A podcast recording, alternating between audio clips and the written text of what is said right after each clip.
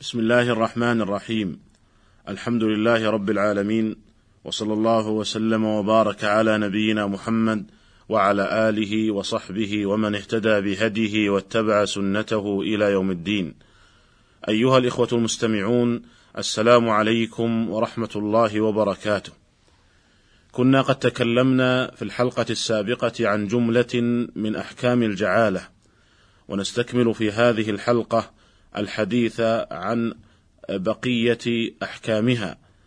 فنقول وبالله التوفيق من صور الجعالة في الوقت الحاضر المسابقات الثقافية التي توضع لها أسئلة وترصد جوائز لأفضل المتسابقين. فهذا يعتبر من قبيل الجعالة ولا بأس به بشرط الا يبذل المتسابقون أي عوض مادي للدخول في تلك المسابقة. فإن شرط للدخول في المسابقة بذل عوض لم يجز ذلك لدخوله في الميسر ولو كان ذلك العوض يسيرا كشراء قسيمة المسابقة ونحو ذلك. ومن صور الجعالة أيضا عمليات التنقيب عن المياه والبترول والمعادن فيقال للشركات المتخصصة في عمليات التنقيب إن وجدت شيئا من ذلك فلها كذا من المال أو من ذلك الشيء الذي عثرت عليه. ومن ذلك أيضا عقد الوساطة التجارية في بعض صوره كأن يأتي شخص لآخر ويقول له إن بعت لي هذه السلعة فلك كذا من المال. ومن ذلك أيضا عمليات تحصيل الديون المشكوك فيها كأن يأتي شخص لآخر ويقول له إن حصلت ديوني فلك كذا من المال. أو يجعل له نسبة مشاعة من تلك الديون كأن يقول فلك ربعها مثلا. ومن صور الجعالة أيضا ما تعلن عنه بعض الجهات الأمنية من رصد جوائز لمن يتعاون معها في الإخبار عن المجرمين كمروج المخدرات ونحوهم. أيها الإخوة المستمعون والجعالة عقد جائز لكل من الطرفين فسخها متى ما شاء ولو بغير رضا الطرف الآخر.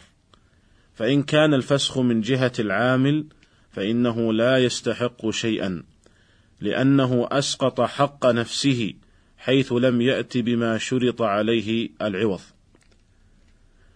أما إن كان الفسخ من جهة الجاعل فإن كان الفسخ قبل الشروع في العمل إن كان الفسخ قبل الشروع في العمل فلا شيء عليه. وإن كان بعد الشروع في العمل فعليه للعامل أجرة عمله.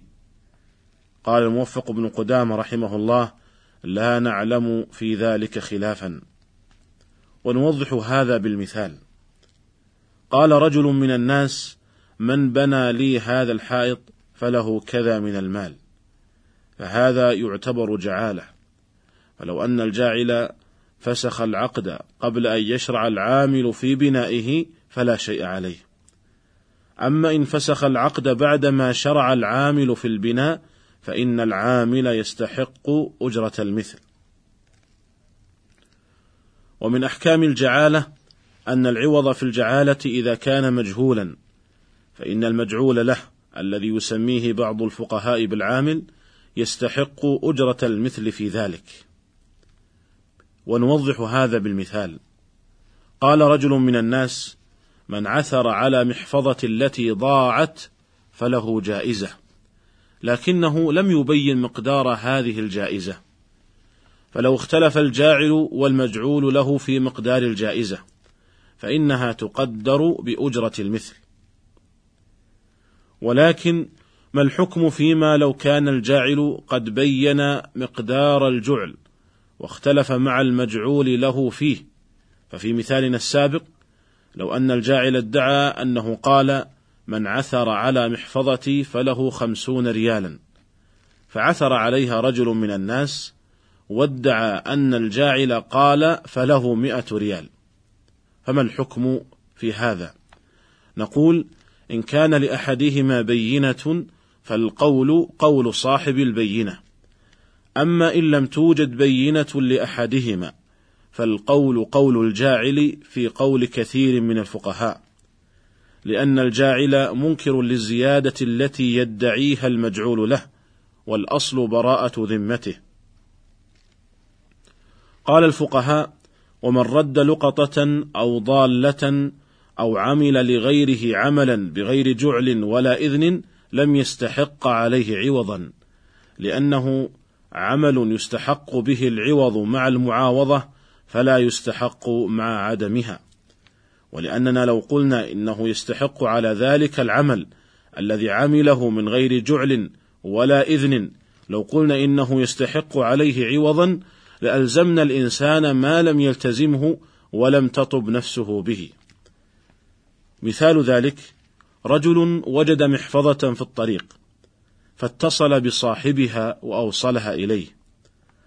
ثم إنه طالب صاحب المحفظة بمال نظير عثوره على تلك المحفظة وإيصالها إليه، فهل له حق المطالبة بذلك؟ نقول: ليس له ذلك ما دام أن صاحب المحفظة لم يجعل جعلا لمن عثر عليها ولكن إن تبرع له صاحب المحفظة بشيء فهذا من مكارم الأخلاق. وقد استثنى الفقهاء من هذا الحكم مسألتين. المسألة الأولى رد العبد الآبق أي الهارب سواء رده من داخل البلد أو من خارجه فيستحق عليه دينارا أو اثني عشر درهما.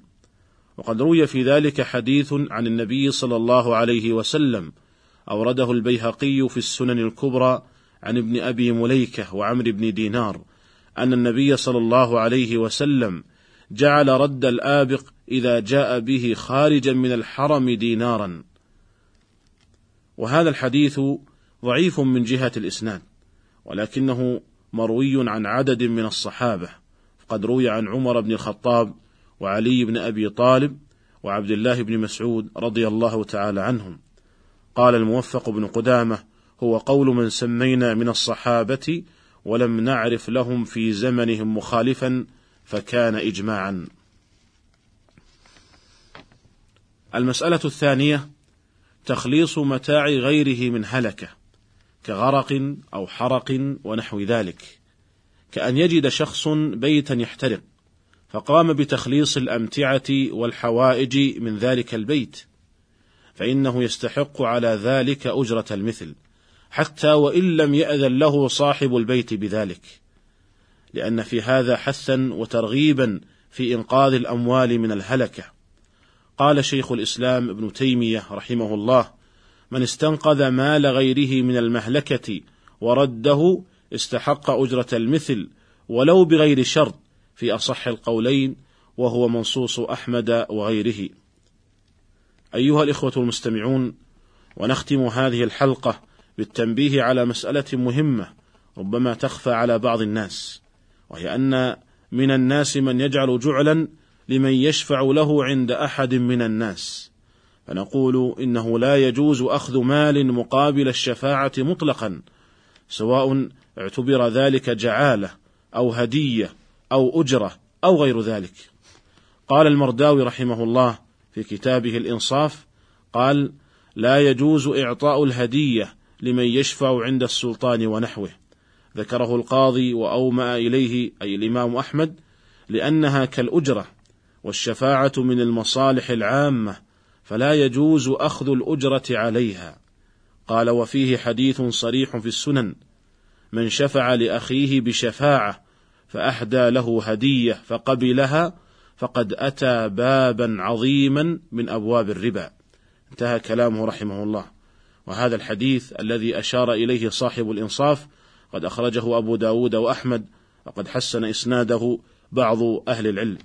أيها الإخوة المستمعون هذا هو ما اتسع له وقت هذه الحلقة. نكتفي بهذا القدر ونلتقي بكم على خير في الحلقة القادمة إن شاء الله تعالى.